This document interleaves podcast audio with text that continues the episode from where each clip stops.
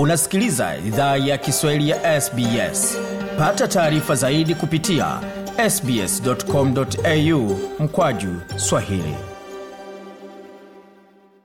Jambo popote ulipo na karibu tena katika makala ya idhaa ya kiswahili ya sbs uko na migode migerano tukuletea makala kutoka studio zetu za sbs na mtandaoni anaone ambao ni sbs.com.au mkwaju swahili. Kama kawaida unaweza ukawasiliana nasi pia kwa barua pepe anaone ikiwa ni swahili.program at sbs.com.au vilevile so kama unaweza ukaenda kwenye ukurasa wa facebook facebook.com mkwaju sbs swahili ambako unaweza ukapata makala haya na mengine mengi zaidi tuliochapisha pale tayari. Kwa sasa tuzungumzie swala zima la kombe la dunia la wanawake ama mpira wa miguu ama wanawake unahusu nini na ni kipi kitakachojiri mwezi ujao hapa nchini australia na kwa majirani wetu new zealand tiketi milioni moja za kombe la dunia la soka ya wanawake itakayoandaliwa nchini australia na new zealand zimeuzwa tayari wachezaji na walimu wamekaribisha jeki kubwa kwa hela za kushinda katika michuano hiyo kwa timu zote zitakazoshiriki kombe la dunia la soka ya wanawake litachezwa nchini Australia na New Zealand mwaka huu, na mashabiki wa soka wamepata fursa ya kukaribia kombe la dunia katika eneo la magharibi Sydney.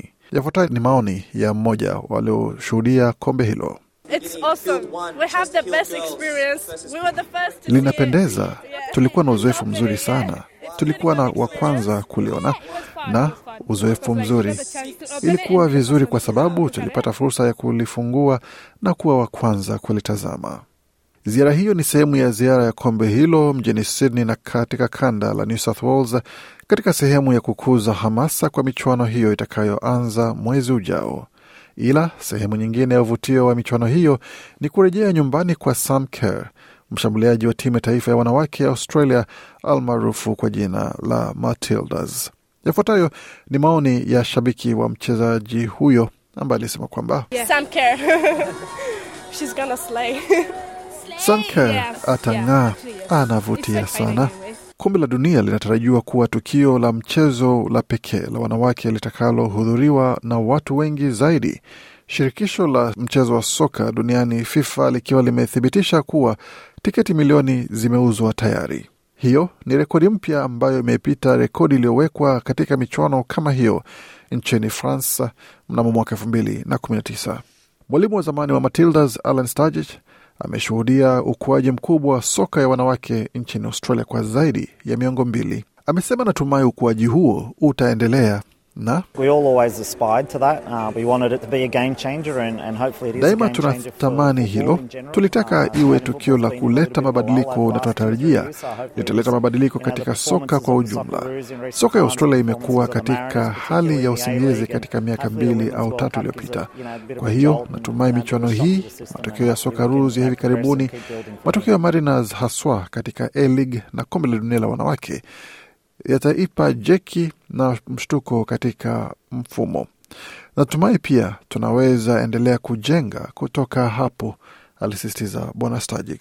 Mwaka huu Bwana Stajik ameongoza timu ya taifa ya wanawake ya Ufilipino kufuzu kushiriki kwa mara ya kwanza katika kombe la dunia. Sarina Bolden ni nyota kiungo wa timu ya wanawake ya Ufilipino. Amesema ni muhimu sana na Nilipokuwa mchanga, bila shaka ilikuwa moja ya mashindano makubwa ambayo nimekuwa um, nikitazama sana kama mchezaji wa um, soka. Inashangaza haswa kwa soka ya wanawake kuona hatua ambayo um, imefika.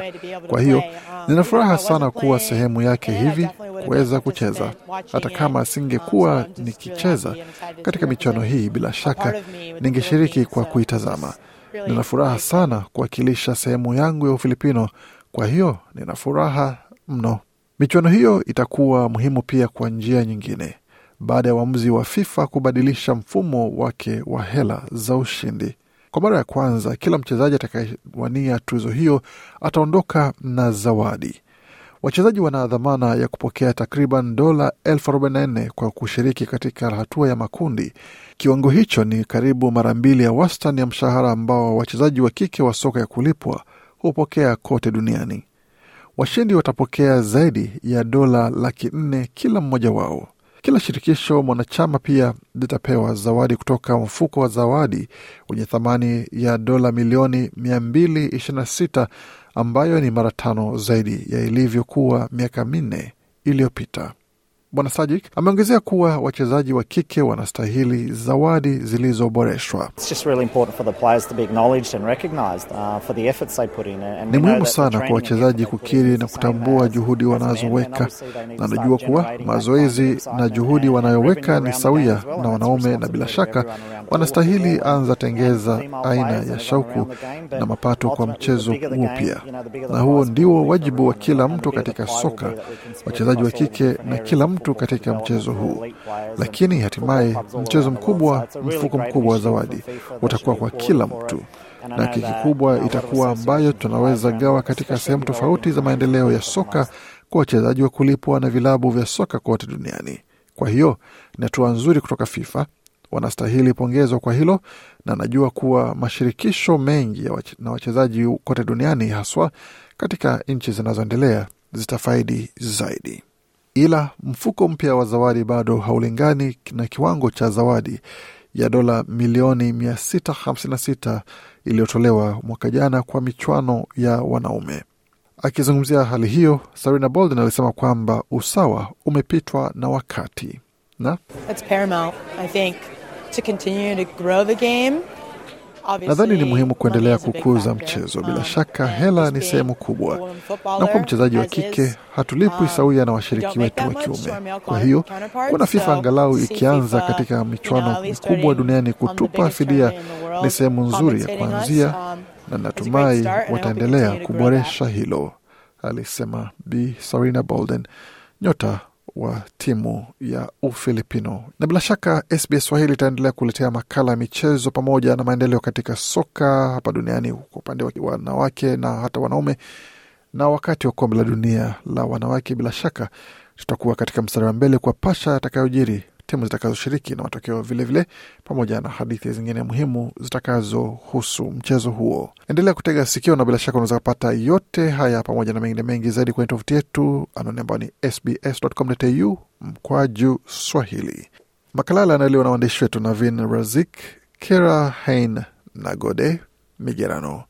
Hii ni idhaa Kiswahili ya SBS. Je, unataka kusikiliza taarifa zingine kama hizi? Sikiliza zilizorekodiwa kwenye Apple, Google, Spotify au popote pale unapozipata.